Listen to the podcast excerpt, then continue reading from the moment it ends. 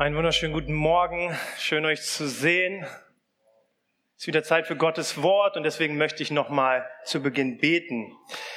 Jesus, ich danke dir für diese Zeit, die wir mit dir haben dürfen. Sei es im Lobpreis, aber auch in deinem Wort. Ich danke dir, Herr, dass du ein Gott bist, der spricht. Ein Gott bist, der wirkt. Und dass dein Wort nicht leer zurückkommt, Herr. Und ich möchte dich bitten für diese Predigt, dass du sie segnest. Ich bete, dass du mir ja, mir auch ein offenes Herz schenkst, das zu sagen, was du sagen möchtest und uns allen ein offenes Herz, das zu hören, Jesus, was du jedem Einzelnen von uns heute Morgen persönlich sagen möchtest. Amen. Ja, meine Frau fragte mich diese Woche, ob ich denn kürzer predigen würde, weil ja Taufe wäre. Und ich hatte sie nur angeschaut und gelacht. Das kann sie ja nicht ernst gemeint haben, oder? Meine Gottes Wort kurz halten. Es wird nicht kurz, aber auch nicht lang, okay? So viel, so viel dazu. Aber wir alle kennen diese Momente. Das ist doch jetzt nicht dein Ernst, oder? Das dachte sich auch mein Sohnemann, als ich ihn, er war so ungefähr drei Jahre alt und ich ihm verboten hatte, hinterm Haus in den Graben zu springen, der voll mit ekligem Regenwasser war. Er dachte sich, ach, das meint, das meint er nicht ernst. Ist reingesprungen und hat ein schönes Bad genommen und ja, wir hatten danach sehr viel Spaß miteinander. Aber diese Aussage kennen wir auch im negativen Kontext, wo Menschen vielleicht Dinge gesagt haben, Dinge getan haben und wir uns dachten, hey, mein, meinst du das jetzt, meinst du das jetzt wirklich ernst? Es sind Momente, die uns total überraschen. Sei es Handlungen, sei es Erwartungen von Menschen oder Dinge, die sie, die sie sagen, seien sie positiv oder negativ. Und wir sind in diesem Moment und wir, wir können es nicht fassen. Es übersteigt unsere Vorstellungskraft und wir halten das nicht für möglich. Und wisst ihr, diese Momente habe ich auch manchmal, wenn ich die Bibel lese. Wir befinden uns ja gerade aktuell in der Predigtreihe Jüngerschaft und diesmal mit T oben. Das Mal hat's geklappt, sehr gut. Und wir haben, heute ist Teil 3, und wir haben erfahren in Teil 1, dass Jüngerschaft, Jüngerschaft, Jüngerschaft damit beginnt, unseren Blick auf Jesus zu konzentrieren. Und dass wir seine Einladung fragen, hey, komm und sieh. Komm und sieh, lerne mich kennen. Lerne mein Herz kennen. Siehe, was, wofür mein Herz steht was mir wichtig ist. Und letzte Woche ging es um den Ruf, folge mir nach. Folge mir nach. Dazu ruft er uns auf. Und in der Schule Jesu möchte er uns in eine ganz neue Art und Weise hineinführen zu leben, nämlich das Reich Gottes.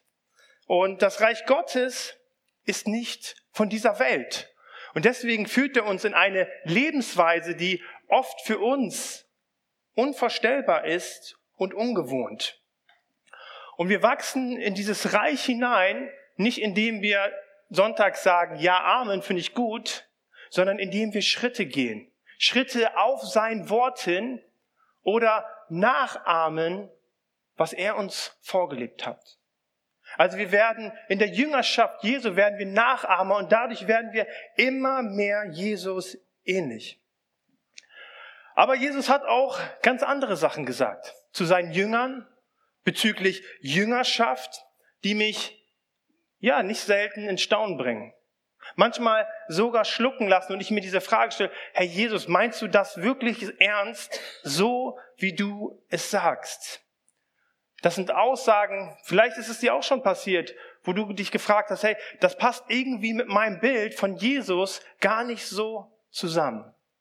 Und an diesen Stellen merke ich immer wieder oder stelle ich immer wieder fest, wie sehr es mein Herz braucht, dass ich den Heiligen Geist bitte, dass er mein Herz dafür öffnet, nicht nur zu hören, was ich hören will, sondern das zu hören, was Jesus mir wirklich sagen möchte und so unangenehm das auch sein mag. Denn von dieser Aussage, die Jesus gesagt hat, davon bin ich überzeugt. Ich bin gekommen, um ihnen das Leben zu geben. Davon bin ich überzeugt, dass er das auch da mit diesen schweren Wörtern uns geben möchte. Und oft ist es aber so, dass, hey, ich weiß doch oft gar nicht, was es bedeutet, ein Leben in Fülle zu haben. Aber er weiß es. Und deswegen möchte ich auch heute ganz besonders offen sein. Ich hoffe, du tust es auch, zu hören, was seine Worte uns heute sagen möchten. Und heute geht es um die Hindernisse in der Jüngerschaft. Und wir wollen mal in den Text schauen, in Lukas 9, die Verse 57 bis 62. Unterwegs sagte jemand zu Jesus, ich bin bereit, dir zu folgen, ganz gleich, wohin du gehst. Jesus aber antwortete ihm, die Füchse haben ihren Bau und die Vögel ihr Nest, aber der Menschensohn hat keinen Platz, wo er sich hinlegen und ausruhen kann. Zu einem anderen sagte Jesus, komm, folge mir. Er aber antwortete, Herr, erlaube mir, dass ich erst noch hingehe und meinen Vater begrabe. Jesus sagte zu ihm, überlass es den Toten, ihre Toten zu begraben. Du aber geh hin und verkündige, dass Gott jetzt seine Herrschaft aufrichten will. Ein anderer sagte, Herr, ich will dir ja gerne, ich will ja gerne mit dir gehen, aber lass mich erst noch von meiner Familie Abschied nehmen. Jesus sagte zu ihm, wer seine Hand an den Flug legt und zurückschaut, den kann Gott nicht gebrauchen, wenn er jetzt seine Herrschaft aufrichten will. Darauf erstmal ein Glas Wasser hier.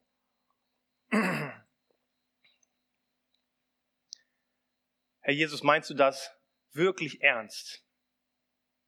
Meinst du das wirklich ernst, so wie du es sagst? Lass uns noch mal kurz in das Szenario hineinschauen. Jesus war an dieser Stelle auf dem Weg nach Jerusalem. Und er war vollkommen darauf ausgerichtet, diesen letzten Schritt der vollkommenen Hingabe und des Gehorsams ans Kreuz zu gehen. Das haben wir letzte Woche ja auch im Abendmahl gefeiert und auf diesem Weg nutzte er nochmal die Gelegenheit, um mit seinen Jüngern zu sprechen und ihnen das Wesen von Jüngerschaft nahezulegen. Und wir erfahren hier drei Gespräche, die genau das gemeinsam haben, nämlich Nachfolge. Was bedeutet es, ein Jünger Jesu zu sein? Und das Interessante ist, jeder dieser Personen nannte Jesus Herr.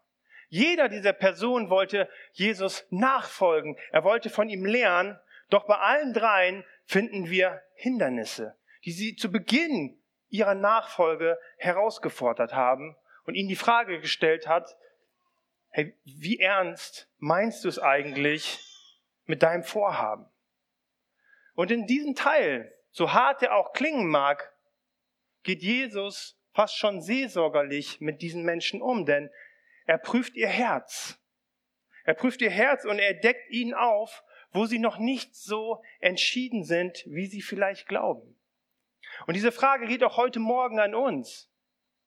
Hey, darf Jesus unser Herz prüfen?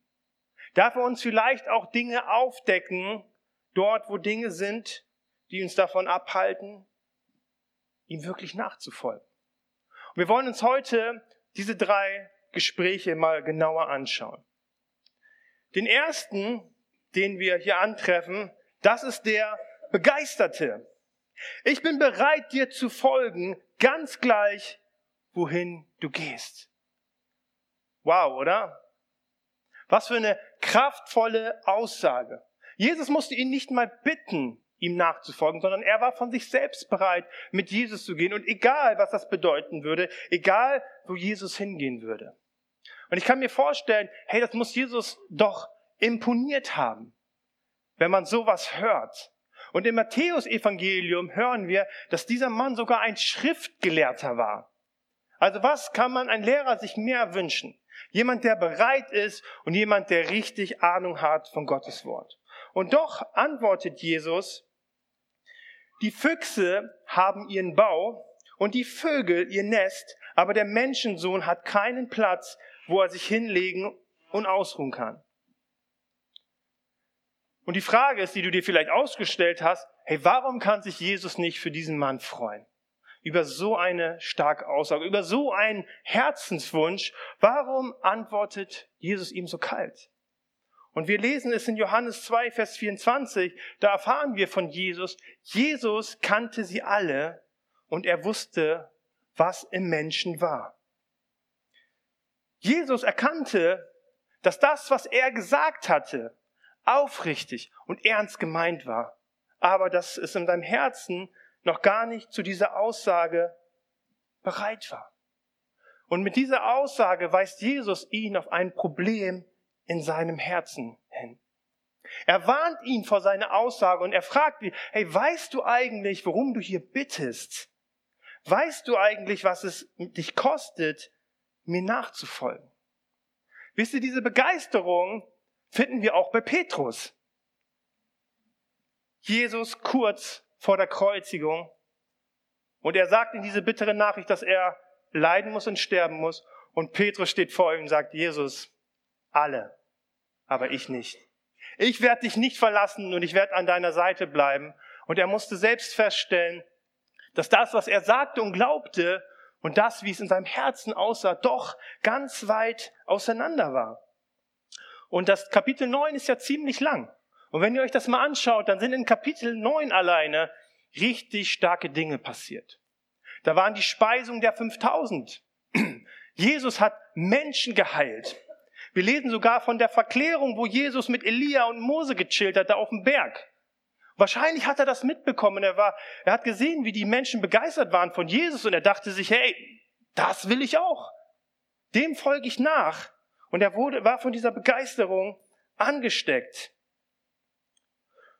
Und doch kurz bevor diese Gespräche stattfanden, auf dem Weg nach Jerusalem, lief Jesus durch Samarien durch. Und er brauchte eine Bleibe, er brauchte einen Platz zum Schlafen. was passierte?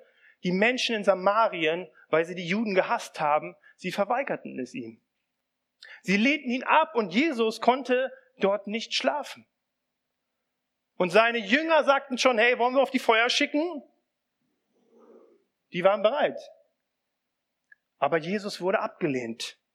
Und er war gerade auf dem Weg dorthin nach Jerusalem. Dort, wo die Menschen ihn auf eine Art und Weise ablehnen würden, die wir uns nicht vorstellen können. Jesus, das Wort Gottes. Jesus, der durch den, dessen Wort diese Welt und das Universum geschaffen wurde. Dem diese Welt gehört. Er sagt, ich komme als ein Fremdling. Ich bin heimatlos. Und er sagt, sogar die Tiere haben auf dieser Erde mehr Heimat als ich. Und das gilt auch für meine Nachfolger. Und das ist ein hartes Wort. Jesus nachzufolgen bedeutet, heimatlos zu sein. Und ich weiß nicht, wie es euch klingt. Das klingt für mich nicht schön. Kein Ort zu haben, wo man wirklich hingehört. Und natürlich haben wir ein Zuhause. Ich lebe auch in einem Haus.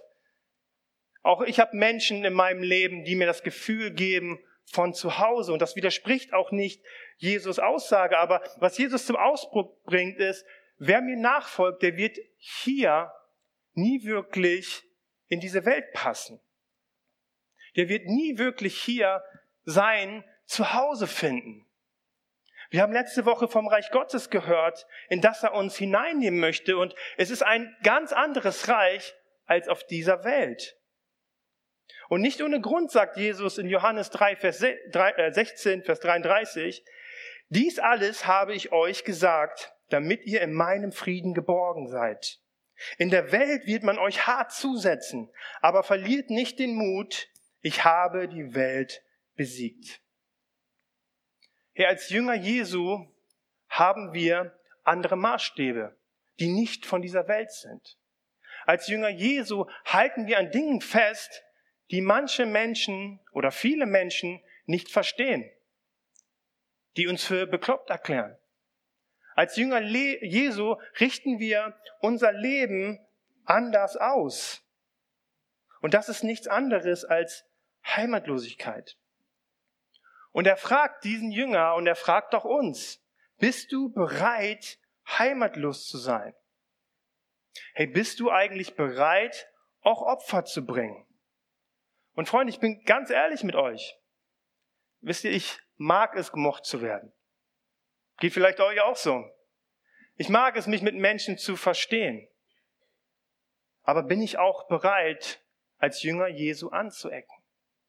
Bin ich bereit, als Jünger Jesu abgelehnt zu werden oder vielleicht sogar dafür Nachteile in Kauf zu nehmen? Wisst ihr, im geistlichen Leben ist es nicht anders wie zum Beispiel im Sport. Es ist nicht anders als in der Ehe oder auch vielleicht in einem bisschen spezielleren Beruf, der aufwendiger ist. Man muss Opfer bringen. Und es kostet einen etwas. Und es ist so gut, dass Jesus das sagt, weil Jesus vollkommen ehrlich mit uns ist. Jesus möchte uns nichts vormachen, sondern er möchte uns Klarheit geben. Und wenn wir Jesus nachfolgen, wenn wir seine Jünger sind, in seine Schule gehen, dann sagt er zu dir und mir, ich kann dir keine Sicherheit bieten, außer mir selbst. Ich kann dir keinerlei Sicherheit bieten, außer mir selbst. Reicht das? Reicht dir das? Denn darin dürfen wir ermutigt sein. Denn darin gibt er uns die Zusage eines reichen und überfließenden Ausgleiches. Er sagt, hey, wenn du mir nachfolgst, wirst du vielleicht materielle Dinge verlieren. Du wirst vielleicht Sicherheiten aufgeben, aber du wirst niemals den Kürzeren ziehen. Wenn es um ein sinnvolles Leben geht, wenn es um Freude und Erfüllung geht und nach ewiger Glückseligkeit. Das sagt Jesus diesem Mann. Der zweite, der zweite ist, ich habe ihn mal genannt, der Ja-Aber. Okay? Können wir uns gut merken, Ja-Aber. Das zweite, Jesus steigert sich richtig gut hier in diesen Gesprächen, ist richtig hart. Jesus spricht jetzt ihn an. Und auch im Matthäusevangelium hören wir von dieser Person, dass er schon eigentlich ein Jünger Jesu war. Und doch war er irgendwie doch nicht so ganz Jünger. Sonst hätte ihn Jesus ja nicht nochmal ermutigen müssen, hey, folge mir nach. Und er sagt, Herr, erlaube mir, dass ich erst noch hingehe und meinen Vater begrabe. Auch er will. Er will Jesus nachfolgen. Was für eine gute Nachricht. Doch er hat noch ein Anliegen, was er noch abschließen möchte. Und das ist doch auch mehr als Verständnis. Ich erledige das, was ich noch zu erledigen habe, Jesus, und dann gehöre ich ganz dir. Kommen jetzt durcheinander, da haben wir es. Und doch findet Jesus auch hier wieder sehr klare Worte. Er sagt, überlass es den Toten, ihre Toten zu begraben. Du aber geh hin und verkünde, dass Gott jetzt seine Herrschaft aufrichten will. Wisst ihr, wir kennen nicht die genauen Hintergründe, sondern wir haben nur diese kleinen Gesprächsfetzen und es gibt ganz unterschiedliche Auslegungsmöglichkeiten dazu. Aber was ich glaube, was nicht der Fall ist, ist, dass der Vater gerade gestorben ist. Er sagt, er will zwar seinen Vater begraben, aber sein Vater ist nicht gerade gestorben, denn wenn sein Vater gestorben wäre, dann wäre er jetzt nicht bei Jesus. Nach jüdischem Gesetz war es die höchste Verpflichtung eines Sohnes, die Beerdigung zu halten und die dauerte auch mehrere Tage. Also viel wahrscheinlicher ist es, dass sein Vater alt war und dass er sagte, solange mein Vater noch lebt, möchte ich noch bei ihm bleiben. Also er sagte zu Jesus, hey, ich kann dir jetzt noch nicht ganz nachfolgen. Ich kann jetzt noch nicht dein Prediger sein, weil ich noch Verpflichtungen habe. Aber sobald das abgeschlossen ist, Jesus, bin ich ganz für dich da. Ist trotzdem verständlich, oder? Können wir nachvollziehen. Hey, der Mann hat Verpflichtungen, der Mann liebt seinen Vater. Und es macht Jesus Worte nicht einfacher. Und wir stellen uns die Frage, Herr Jesus, meinst du das wirklich ernst? Kannst du so hart zu jemandem sein, der seinen Vater liebt? Und ja, er meint es. Da gibt es nichts schön zu reden. Er sagt ja, er meint es so. Jesus macht ihm klar, dass jetzt die Zeit ist, ihm nachzufolgen. Jetzt ist die Zeit, ihm nachzufolgen, auch wenn das Interessenkonflikte mit sich bringen kann. Er sagt, lasst die anderen tun, was getan werden muss, aber ich habe etwas anderes für dich. Es gibt andere Menschen, die sich um das Begräbnis kümmern können, aber nicht andere können das Wort so verkündigen, wie du es tust. Und jetzt ist die Zeit dafür, mich zu verkündigen, den Menschen zu sagen, das Reich Gottes ist nah. Das war Jesus Berufung für diesen Mann. Und er sagte, hey, jetzt ist die Zeit. Nicht in drei Jahren, nicht in zehn Jahren oder vielleicht in einem halben Jahr, sondern jetzt ist die Zeit. Und wisst ihr, Jesus hat auch eine Berufung für unser Leben. Eine Berufung für dich, die von Bedeutung ist für sein Reich. Und er sagt, jetzt ist die Zeit. Wisst ihr, Gott, sind Familie, äh, familiäre Beziehungen nicht gleichgültig. Oder auch Verpflichtungen nicht. Gott hat Familie geschaffen, Mann und Frau geschaffen. Und er hat uns aufgefordert, wir sollen Vater und Mutter ehren. Aber also Jesus führt hier kein Doppelspiel mit, mit uns. Hier sagt er mal so, hier sagt er mal so. Aber der Grund, und ich merke es auch bei mir, warum uns diese Worte so hart vorkommen, ist, dass wir hier noch nicht verstanden haben, hey, welche Stellung hat Jesus eigentlich? Welche Stellung hat Jesus eigentlich? Und Jesus sagt damit, nichts ist wichtiger, als mir nachzufolgen. Nichts ist wichtiger, als mir und meinem Ruf nachzufolgen. Und er sagt nicht, dass, damit nicht, dass Familie unwichtig ist, aber für ihn steht es an zweiter Stelle. Und es gehört dann in erster Linie nicht zu unseren Sorgen, sondern zu, zu denen, deren sich Jesus selbst annehmen wird. Und er stand in dieser Herausforderung. Jesus stellte ihn vor dieser Herausforderung zu sagen, hey, folgst du meinem Ruf, deiner Berufung und vertraust du darauf, auch wenn es Interessenkonflikte mit sich bringt? Vertraust du darauf, dass ich dich nicht im Regen stehen lasse?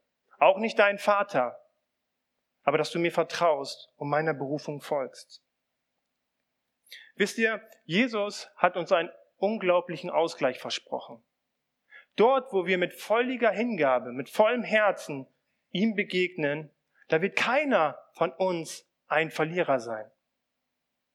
Er wird nicht sagen, du willst mir jetzt nachfolgen und alles wird schlecht, aber die Dinge werden eine andere Ordnung bekommen. Und wo möchte der Heilige Geist vielleicht heute Morgen dich überführen? Wo möchte er dir in der Nachfolge Dinge zeigen, die du vielleicht an oberste Stelle stellst? Dinge, wo du sagst, ja, Jesus, ja, aber. Hey, was dir wichtig erscheint und wichtiger zu sein scheint, als Jesus heute nachzufolgen. Der dritte ist der Halbherzige. Er sagt, Herr, ich will ja gerne mit dir gehen, aber lass mich erst noch von meiner Familie Abschied nehmen. Auch das wieder eine vollkommen nachvollziehbare Bitte. Selbst Elisa, als er Elia folgte, im Alten Testament, bat ihm, hey, kann ich mich noch von meiner Familie verabschieden? Und selbst Elia sagte, kein Problem.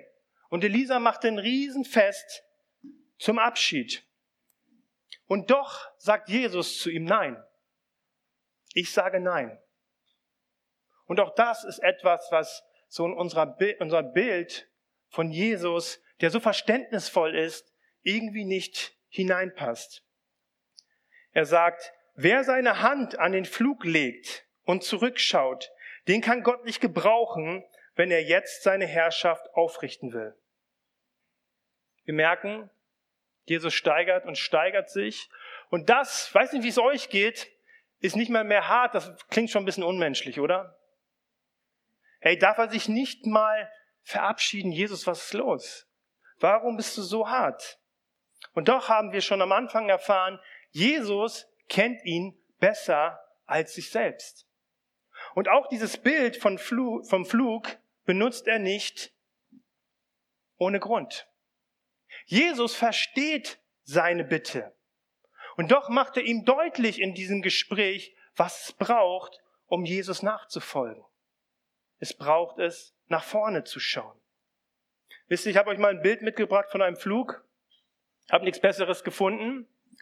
Also ein Flug war ein Arbeitsgerät aus Holz und es hatte meistens noch so eine, eine Eisenspitze. Und diese Person musste beide Hände an diesen Flug halten, um sicherzustellen, gerade Linien zu ziehen. Und dann hatte er meistens noch einen Stock in der Hand gehabt, um die Tiere vorne anzutreiben mit einem Stock. Und wenn du jetzt versuchst, mit all dem, was du bei dieser Arbeit zu tun hast, versuchst nach hinten zu gucken, dann hast du verloren und wirst keine geraden Linien ziehen können. Und Jesus sagt, so scheint es auch im Reich Gottes zu sein. Es gibt so vieles, was uns darauf, davon ablenken kann, Jesus nachzufolgen. Und Jesus sagt, wenn ihr meine Jünger sein wollt, dann braucht es deine volle Konzentration. Wisst ihr, ich glaube nicht, dass Jesus ihm verweigern wollte, sich zu verabschieden, sondern er enthüllt ihm wieder hier das Kern des Problems, das, was in seinem Herzen eigentlich war und ihm abhielt, nämlich dass er zu sehr an sein Haus und seine Familie hang. Und die Herausforderung, dass wenn er Jesus nachfolgt, ihm, ihm hinterhergeht, in seinen Fußspuren folgt, er immer zurückschauen wird und wenn es Schwierigkeiten geben wird, wenn Herausforderungen kommen werden, dass er es immer wieder bereut, was er zurückgelassen hat. Wisst ihr, im Originaltext sagt Jesus nicht zurückschauen, sondern er spricht von einem gewohnheitsmäßigen Zurücksehen. Also den Flug bewegen mit ständig zurückgedrehten Kopf. Und Jesus sagt, so funktioniert das nicht, wenn man mir nachfolgt, sondern man wird immer nur krumme Bahn ziehen. Wisst ihr, in unserem Leben kann es so viel geben, was wir nicht loslassen können. Und manches davon mag uns daran hindern, Jesus nachzufolgen. In das hineinzuwachsen, was Jesus für uns bereithält. Hey, und ich, hab, ich kenne das auch, ein geteiltes Herz zu haben. Ich denke manchmal auch, hey, ja, ich, doch, das geht schon. Ich kann beides haben. Ich kann Jesus haben und ich kann das haben. Und doch müssen wir uns immer wieder eingestehen, eigentlich funktioniert das nicht.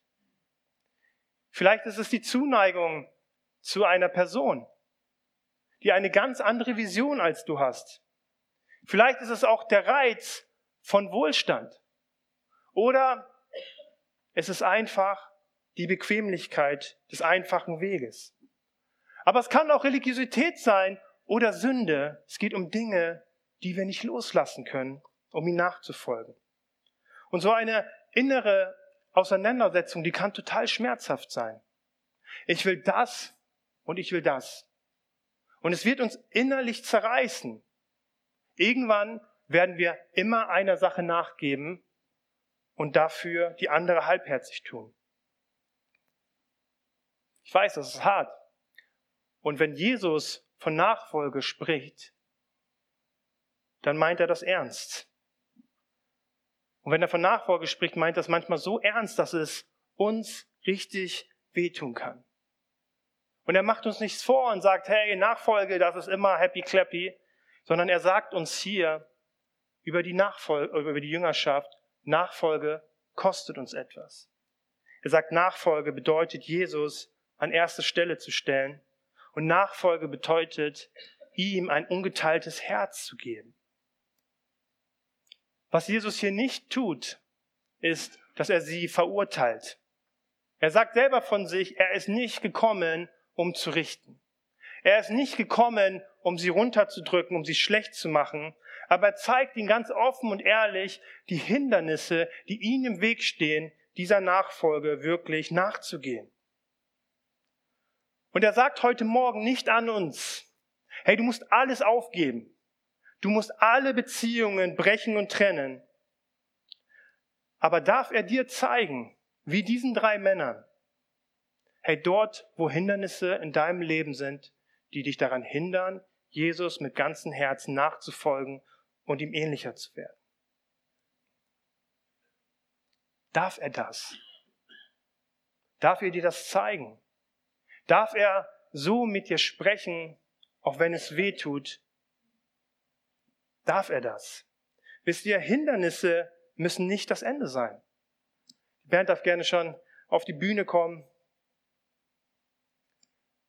Aber Hindernisse müssen überwunden werden. Sie stehen dazwischen. Darf Jesus dich korrigieren? Darf Jesus dir zeigen, hey mein Kind, hier ist etwas, das bremst dich. Und ich kann alles versuchen, ich kann alles tun in deinem Leben, aber dieses Hindernis wird dich aufhalten, dort hineinzuwachsen. In deine Berufung, in meine Liebe, in meine Wahrheit, in ein verändertes Leben. Und er wird uns korrigieren, weil er uns liebt. Weil er nicht möchte, dass wir irgendwie unterwegs sind mit so einer großen Glauben, aber in unserem Herzen sieht es ganz anders aus. Und er möchte uns auch heute Morgen herausfordern und dich fragen, hey, darf ich so mit dir sprechen? Hey, wenn wir uns fragen, was fordert Jesus von uns? Dann sagt er alles. Wenn, wir Jesus, wenn wir Jesus fragen, hey Jesus, was wünschst du dir eigentlich von mir? Dann sagt er alles. Aber in diesen Versen beantwortet er dasselbe auch für dich. Wenn du Gott fragst, Jesus fragst, Herr Jesus, was, was bekomme ich denn von dir? Dann sagt er alles. Meine ganze Liebe, meine ganze Fürsorge, meine ganze Vergebung, die alle Schuld und alle Sünde ausräumt. Meine ganze Hilfe, die dich führen wird in das ewige Leben. Er gibt dir alles. Ihr Lieben, Jesus fordert viel. Ich glaube, niemand fordert von uns so viel, aber auch niemand anderes hat dir und mir so viel verheißen wie er. Niemand anderes war bereit, alles zu geben für dich. Und deswegen können wir ihm vertrauen. Deswegen auch die erste Predigt in der Jüngerschaft, auf Jesus zu schauen, ihn kennenzulernen. Wir haben oft Erfahrungen gemacht, dass Leute uns Mogelpackungen verkauft haben. Menschen, die wir geliebt haben, Menschen, die wir vertraut haben. Und wir denken so, ah, pff, Meint das Jesus wirklich ernst? Meint er es wirklich ernst mit seinem Segen? Meint er es wirklich ernst mit der Berufung? Ja, guck mal, Jesus will mir doch alles nehmen. Aber am Kreuz hat er uns bewiesen, dass er es ernst meint. Jesus, meinst du es ernst? Ja, er meint es vollkommen ernst. Das hat er uns am Kreuz bewiesen. Und auch was er zur Jüngerschaft meint, meint er vollkommen ernst. Er macht uns nichts vor und sagt, hey, mit einem halben Herzen ist auch gut, besser als gar nichts. Nein, er sagt, ich will alles. Ich möchte alles haben. Ich möchte dich ermutigen in deiner Jüngerschaft.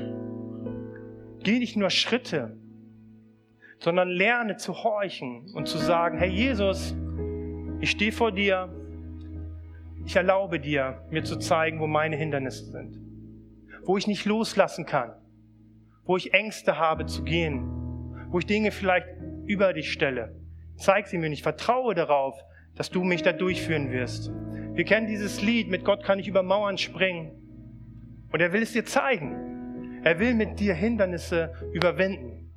Er will dich nicht verurteilen, sondern er will dich ans Ziel führen. Deswegen leg deine Angst beiseite. Oder bring deine Angst vor Jesus und sag ihm, hey Jesus, hey, ich habe Angst. Dazu bist du eingeladen und ich möchte noch beten.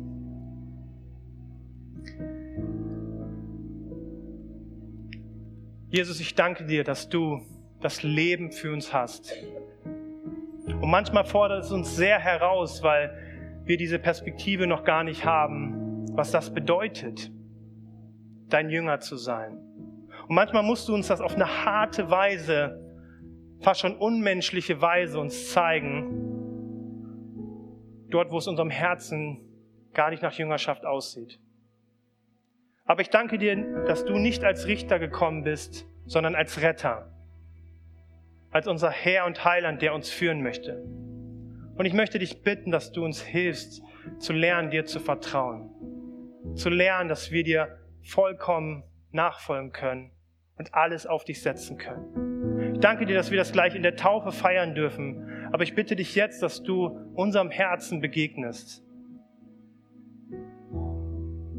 Dass du uns zeigst, hey, wo wir vielleicht mit halbem Herzen unterwegs sind. Und dass du uns Mut und Glauben schenkst, mit dir diese Hindernisse anzugehen, sie zu überwinden und hineinzuwachsen in das Reich Gottes. Amen.